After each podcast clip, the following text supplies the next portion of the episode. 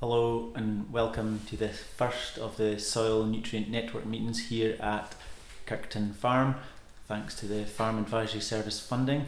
Um, the host farmer here is Scott Campbell, um, who's the current Farmer Weekly Arable Farmer of the Year. Scott, can you tell us a bit about the farm?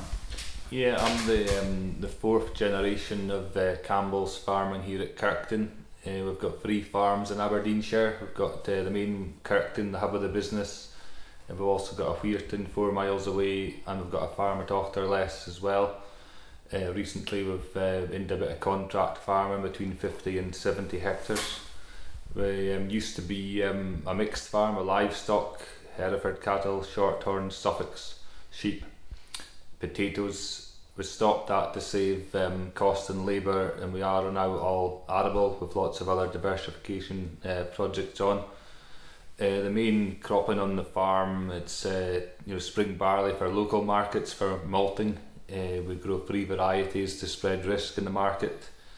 Uh, we also grow uh, winter crops of winter barley, winter wheat, and a break crop in the rotation of oilseed rape. Uh, recently, oilseed rape hasn't been stacking up, so we've been cutting back the acreages of that, and we've got into a new uh, AECS environmental scheme, growing uh, 20 hectare of green manure, so we can get wheat in after the green manure is an option. So we're always looking at new options to improve our rotation as well. So that's just a little bit about the history of the farm and what we're, we're currently doing cropping wise. Thank you. Scott, you're also doing a lot of min-till here. Can you tell us a bit about that? Yeah, we started, we've been doing min-till for nearly over 10 years, um, just on, on certain fields. We started it because of the, there was a lot of stones and it was bad for the plough. And uh, more recently, we've actually been seeing it's a better technique of establishment as well. You know, we've had um, we've had um, SEPA out onto farms doing the testing and inspections, and a lot of the things we were looking at was uh, water runoff. Uh, we bought a Terrano cultivator last year and we changed a power harrow drill, which was costly to run, to a Horsch trailed pronto drill. It's uh, making a no, more of an old fashioned seed beds with slightly more clods to save soil erosion.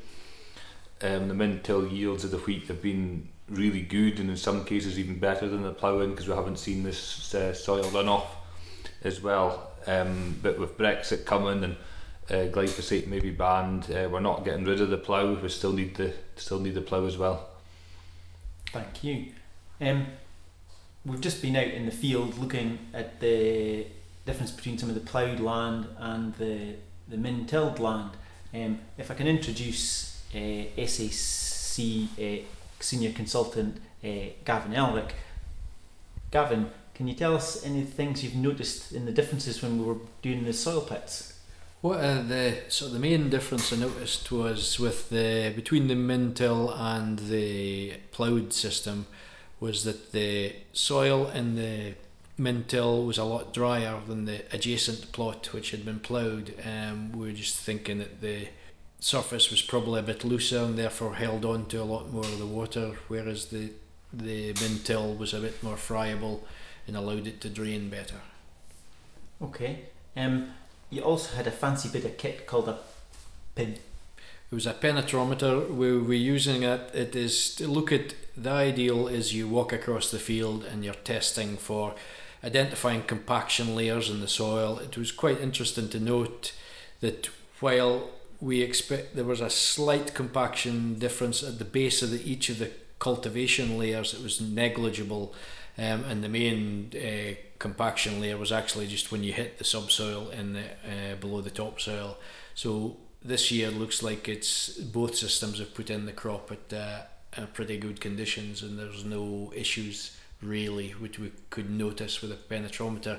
Which the use of which is ideal. It's quick. You can walk across fields and identify types of compaction, the depth of the compaction, and whether you probably need to do something about it you also take at the same time you take a spade along with you and once you've identified a bit of compaction then you can dig it up and just see what the issue is. Is it a plough pan? Is it a cultivation plan? Or has it just been an unfortunate uh, seeding or during a wet period and we've just got a surface capping? Thank you. Is there any other bits of kit you think we should be taking? Because I believe the penetrometer is quite expensive. The penetrometer is quite expensive. If you're looking for a cheap and cheerful uh, way, then just a small uh, metal rod uh, with a, a T handle welded along the top will do the same job. You get once you've used it for a while, you soon get a feel for the how it, pushing it through the soil in an even manner. You'll pick up compaction layers, and you can just pull it out, and you can see the depth that the compaction layer is, and that compared to a three hundred pound piece of kit, you've got something maybe for ten pounds. So. Yes. And Scott, you're obviously trying to reduce passes uh, in cultivations. Um, could you tell us a bit about your um, the way you, you roll the land here? Yeah, um, we've gone um, for a controlled traffic uh, farming approach. Um, we've fitted uh, auto steer onto one of the tractors, the main tractor that does uh, the drilling. And now with the drill, we've got that tractor's very adaptable. The drill can be taken off within 10 minutes. Uh, previously, our old drill used to take about two hours to take off, so we're seeing more utilisation of the, the machinery that we've got on the farm. And the, the rollers we've got um, the 14.3 metre Dalbo rollers with uh, snowflake rings. Uh, snowflake rings are great, hardier ring, it doesn't shatter on a stone, it's quite stony here. But going back to the controlled traffic farming, what we're doing with the rollers is coming up the tram line. So the tractor wheels going up the hill, they're going up the tram line of the field, and only going down one pass in the middle of the field, uh, always going downhill. And the, so the 14.3 metre rollers is fitting in with our 28 uh, metre tram lines. Uh, other people in the area have seen benefits of this and have gained some uh, contracting work and as I said previously, with less staff on farms, it's uh, really seeing the benefits. Good, good. Having seen the crop today, we noticed the difference that there was a lot more trash on the, the min-till land. Have you had any differences in uh, fertiliser pesticide applications? Slugs isn't a major problem here. Uh, we've been on uh, with slug pellets over the whole lot. Uh, one application, uh, thankfully, that's done it enough uh, at the moment. Um, we will be controlling and monitoring brome. It's a horrible weed up here. Um, we'll be looking at uh, brome and we can take that out uh, with Broadway Star or Monolith. I've been doing my um, the bits next to the fence and some headlands as, as well. Uh, but so far, the two crops have received the same seed rate, same seeds per square metre, same fertiliser, and same weed control.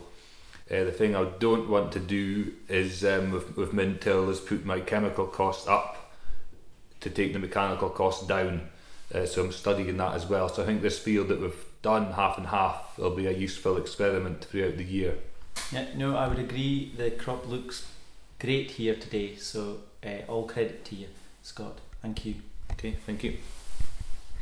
So one of our other speakers here today was David Ross, uh, regional manager of the Northeast and a soil health specialist. David, can you can you tell us a bit about the importance of soil analyses? Yeah, so in any in any farming system, um, soil analysis is critical to, to, to your business and how you use the nutrients that you've got on the farm and how you make the most of of uh, the inorganic and organic fertilisers that you're using. So um, there's a few different ways that that, that can be done, um, but certainly uh, looking at, at GPS sampling uh, now is, is commonplace on, on a lot of farms uh, in the northeast, uh, and there's a few different uh, types of techniques that can be used for that. So, so trying to tackle pH is probably your, your first uh, main area that you need to look at um, and looking at the type of sampling that's done, uh, whether that be uh, one per hectare or, or sort of four per hectare, uh, we tend to find that the four per hectare is a bit more accurate um, and that you're able to make corrections to the field better. There's also uh, a higher sampling density, so you'll be able to use that uh, uh, to your advantage in, in correcting some of those issues.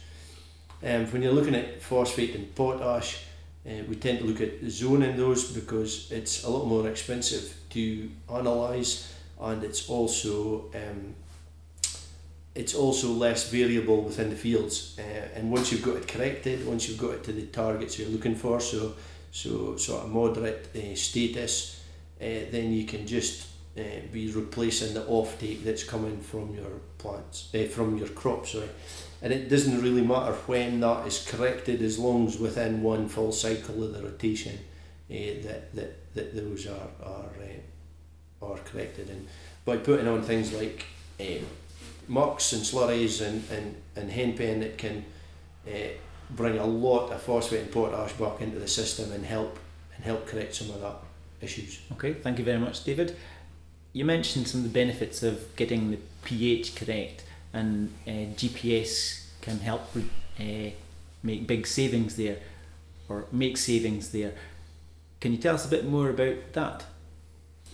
Uh, yeah, so so there's obviously an additional cost to, to actually uh, completing uh, doing the sampling and the analysis, but but what we found is that that uh, we are able to reduce the amount of of lime over time. We're able to reduce the amount of lime that's being applied, and we're able to put the lime in the correct place so that it is not uh, making areas uh, either too high or uh, or not high enough on pH. And um, Scott's seen it here, but we've also seen it in trials that we've done when we've looked at um, farms that have been analysed in year one and then come back and looked at it and analysed in year five, and we're seeing a reduction in the amount of P and uh, of low pHs and high pHs. So we're tightening the spread uh, or the variability in the pH uh, more uh, closer to the 5.8 to 6.2 that uh, that we would be be looking for. And we're always usually lining to 6.2 uh, in that case because it is getting rid of some of the variability that we are finding within the soil by using GPS.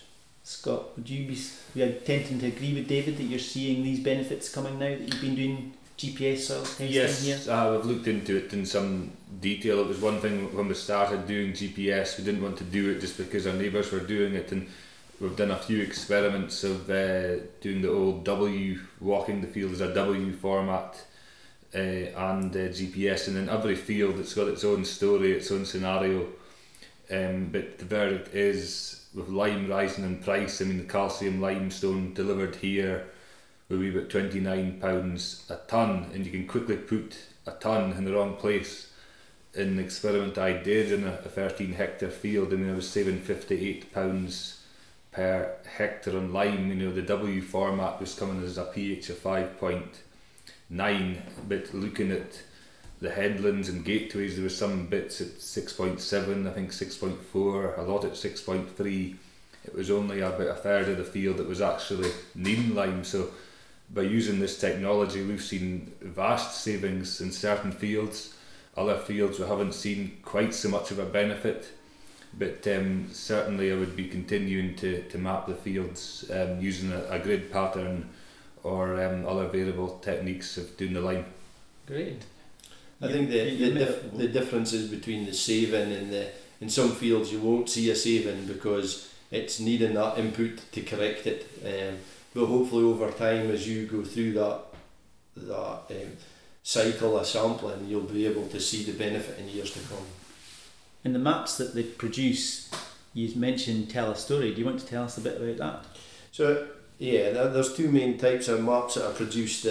The the the kind of logarithmic uh, sort of nice wavy lines within the fields that show the variability uh, in pH, but um, how that is calculated is through a, a logarithmic calculation. So if point A is at six and, and point B is at is at six point five, then halfway between them is going to be is going to be 6.25, 6.3. So it is um, it, there's no there's no definitive way that that is that is worked out. It's just a calculation. Whereas if you're sampling on a grid type system, um, on on quarter hectare samples especially, you're sitting at uh, 48 samples per hectare, uh, which are pooled to correct to, to, to analyse four samples, but um, you're getting a far uh, far more accurate um, map produced um, because of the large amounts of sampling. And when you look at how lime is, is variable, it's usually due to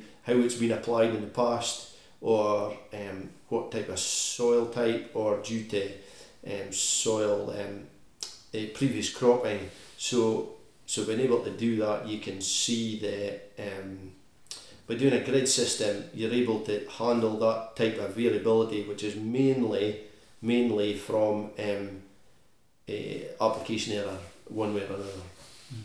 There was a question from the floor, uh, one of the farmers today asking about Calciprill. Do you want to mention, is there a place for that at all? Yeah, Calciprill is a product that can be used within a within a system. Um, it, it, it's a good product to try and hold a pH or to try and um, if you've got a problem, I, I see it as a fire brigade product to be able to help you in a situation. But if you were to try and raise a pH uh, through using Calciprill, uh, I think it would be cost prohibitive, and that actually applying ground limestone would be a far uh, far more cost effective uh, way of, uh, of doing that. The um, soil mapping is, is recommended, David, at a period between five to six years because it's about £26 a hectare, roughly, depending on how many samples to do the mapping. Um, but the difficult part for me on a sandy loam soil, uh, the college recommend you know applying lime every two to three years. So if I'm sampling in year one and then in year five, apart from Calciprills, what other elements or what can I do to maintain my lime up because I couldn't justify getting SOYL or soil essentials in every three years um, to do mapping. Yeah. I mean, once you've got your soil results, you, you, you can you, you're now able to kind of see how much your pH is dropping. So I think uh, I think you said about 0.05 or a pH yes, unit, uh-huh. it, it's uh-huh. dropping each year. So you could use that to kind of predict how how a pH is going to move so if we're applying and we're sampling and applying in year one, uh, it's going to take a year to 18 months for that lime to come through so fully or to be fully available in the soil, fully working the soil. So it's then, again, in year three, you could then say, right, uh, we could try and predict what we've done. So we can say, right, we've we've applied this amount of lime, so we've raised the pH from X to Y but but the crop's taken out Z, so we've now knocked it back a bit, and we could say right, we actually need to put another blanket apply a ton here, and then at year five or six, then go back in and resample again. If you want to try and maintain that pH up to that sort of level, but depending on your rotation and where you're at, okay, the barleys are really going to benefit from that pH. Wheat isn't is going to benefit that less so. So if that depending on where that is within your rotation as to when you're applying the lime, you might be able to um, not get away with it, but you're able to manage it. Is there a best time to apply lime or a set point in the rotation or maximum quantity that you should be applying? Well, the rules that I always work to, as far as maximum quantity, two ton to the hectare, five ton to the acre. Eh, sorry, two ton to the acre, five ton to the hectare is is about the maximum that you should uh, you should be applying in one sitting. Uh, it really depends on your rotation. The, the guys that I have with potatoes in the rotation, uh, we will always sample pre uh, prior to potatoes with the aim of applying lime post potatoes uh, ready for the wheat. Not the wheat will benefit slightly, but the following crop of spring barley probably will, will have the biggest benefit uh, the benefit from it. Uh, we'll always try and apply it on the top of the crop if we can, um, or the top of the cultivations, just to let that wash down through the profile and get the maximum uh, maximum benefit from it. Thank you, David. After your talk, we went out into the field and we dug a few soil pits. Um, and you want to say a bit about uh, the soil health test that you've been developing? Yeah, so so uh, SAC Consulting we now have a, a soil health test which which really looks at the three elements of, of soil health. It looks at the biology, it looks at the chemical analysis, nutrient analysis, and it looks at the uh, structure as well. So we've got, uh, as far as the chemical element, we're looking at uh, pH, NPK, magnesium. We look at soil organic matter, and we look at potential mineralizable nitrogen, uh, which is a proxy sort of test to be able to to get an idea how how active the biological community in the soil is. So um, the biology is really important in, in the nitrogen cycle. So if that if the biology is there and they are working hard, they're producing more nitrogen, which we can measure, uh, which produces a higher figure uh, for potential mineralizable nitrogen. So we did some tests here. Um, I think the, the stuff Scott stuff some were sitting between sort of 27 and 31 roughly. Um, so anything over around about 30 or 30 above is actually quite a good score. Um, uh, it shows that there is there is biology in the soil and it shows that they are working, breaking down uh, carbon, breaking down organic matter and releasing nitrogen as part of that. So, so we look at that and then we also look at uh, do a visual assessment, uh, a soil structure, uh, which uh, can maybe say a wee bit more about. Right, uh, we were looking, uh, we dug a few test pits and looked at the uh, initially a compacted area up at the top of the field uh, on adjacent to the gra- grass plots, which had been uh, run over f- for a fair bit, um, and it was quite interesting to see that the initial compaction was in the in the top uh, fifty to hundred millimeters, which was uh, impacting on the grass's roots ability to to fully uh, grow through the, the whole profile with you you get the most of the roots in the top 100 millimeters and they gradually got less and less. There was some roots down to 200 millimeters 250 millimeters but they were few and far between because of the compact layer initially that they had to fight their way through. We discussed the benefit of the the when you're looking for a you dig a soil pit and you take out a, a, a slice of soil you're looking to try and make sure that your the cracks in the soil are up mainly vertical so that encourages the roots to go down and you're looking through the the VESS score which is the visual uh, examination of soil structure. Is a simple test to just look at the the soil and see how it's broken up and its clods and particulates just to see how it, it breaks up how easy it is. It's a simple system. You can assess it from one one being very good to five being probably terrible. We identified in the compacted areas the, the field uh, they were about three to four whereas we went down into the the areas that were sown with the winter wheat and it was quite interesting to note that they were all even the ploughed system and the min-till system you were looking at one one uh, VESS score very good uh, uh, particle uh, breakdown and uh, aggregates uh, sizes on the, on the, the pit.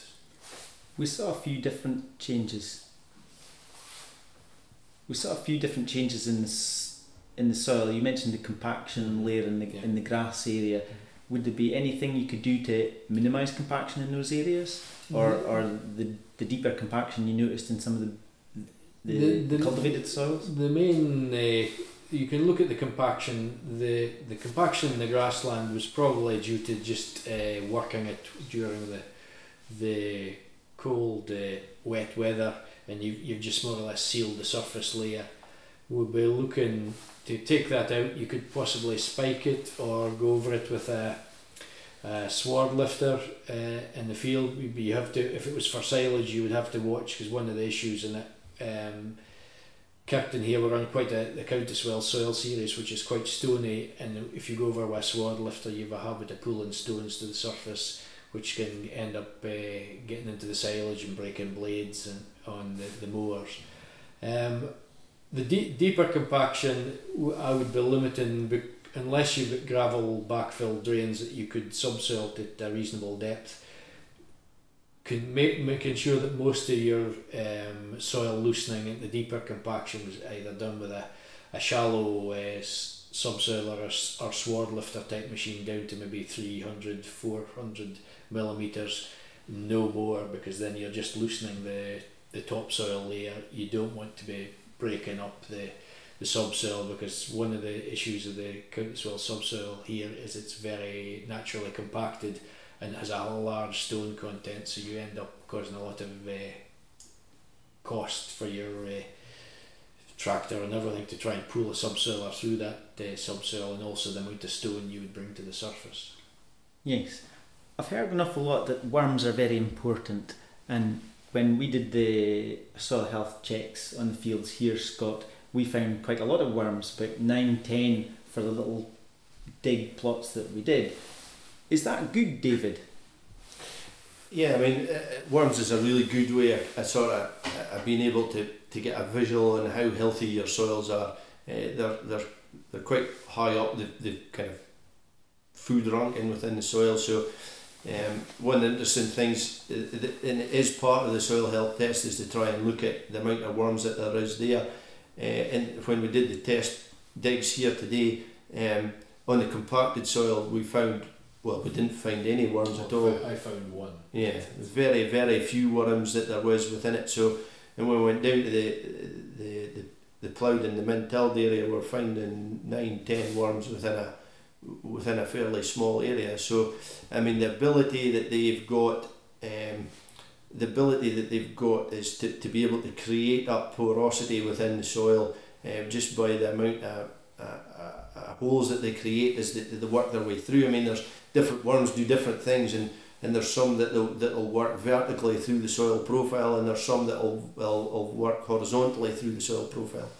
Um, and they're really good at scavenging uh, bits of organic matter from the, the, the surface of the soil and pulling that down into this to the uh, into the profile to be sort of digested by the rest of the the, the biology that there is uh, that there is in the soil. So so yeah, when we're looking at the soil health test, when we're digging our sort of twenty five by twenty five meter a sorry centimetre square um, a hole we're looking at sort of if there's anything above eight worms within that then then that's that's quite a good uh, quite a good score to look for for the, for the worms Okay, now that sounds that sounds like your soil's in good health then, um, Scott. Yeah, that's good.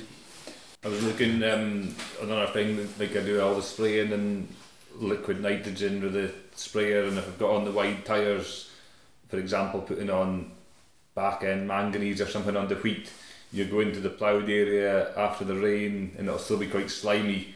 And you go on to the min-till, and it'll be a lot firmer, and a lot of that maybe David is to do with the with the worms drying out the the, the soil. yeah I mean uh, the soil should have the ability to take a lot more uh, water than it does at the moment. I think I think especially this year when you're looking around the countryside there is a lot of fields that are struggling to cope with the amount of water that we've got. And, and in a min-till and or, or a no-till situation the, the soil should have the ability to restructure in such a way that that, that, that water can infiltrate down through the through the soil profile um, yeah and, and, and increase in organic matter for every for every one percent increase in organic matter. Soil can take another inch of rain can hold another inch of rain. So it is it's really important in, in, in trying to create that porosity within the soil to be able to cope with it, the type of weather events that we seem to be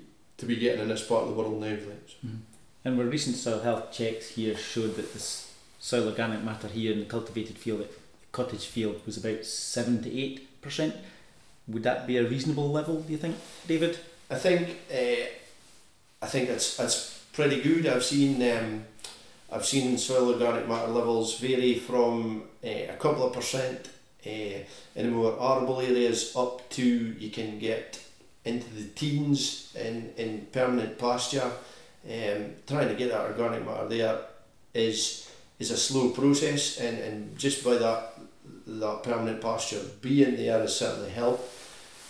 By using things like cover crops um, and, and trying to, to keep the soil alive, we can we can build that help build that amount of um, build that amount of organic matter that there is that there is happening. Yeah. yeah. That fits in exactly what you were saying, David. Our lowest organic matter is around about four percent up on the hills side at Weirton, and our highest, as I've seen, is about twelve to fifteen percent of organic matter. So we're trying to target farmyard manure and green green manure to these to these fields to try and, if anything, maintain it to not let it slip because organic matter I've heard somebody took nearly 50 years to get it up about one and a half percent mm. is that matching with your kind yeah, of figure Yeah, I think it's it, on raising organic organic matter by if you wanted to raise it five percent, it's it's a lifetime's work. yeah It's a lifetime's work.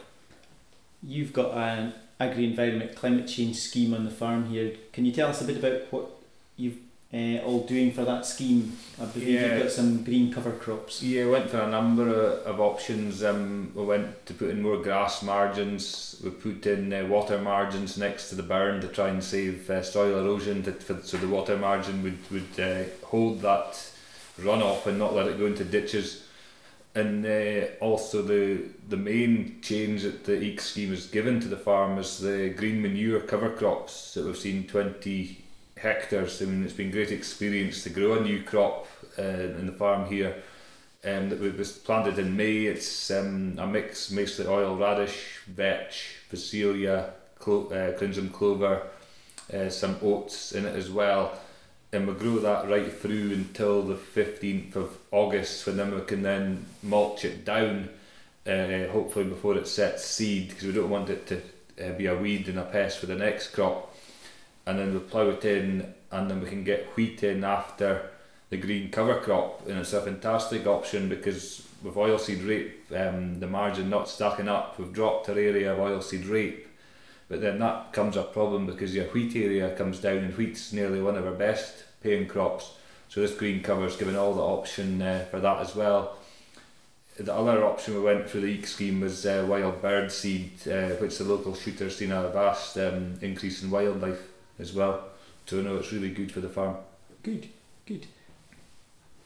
Gavin, you've been doing some work on green cover crops. Do you want to tell us a bit about all the different types of green cover crops and, and, yeah, and the yeah, trials that you've been we've doing on your own doing- farm? We've been doing some work um, with the Mainzelhurst and uh, Charitable Trust, uh, looking at different mixes of uh, green manures.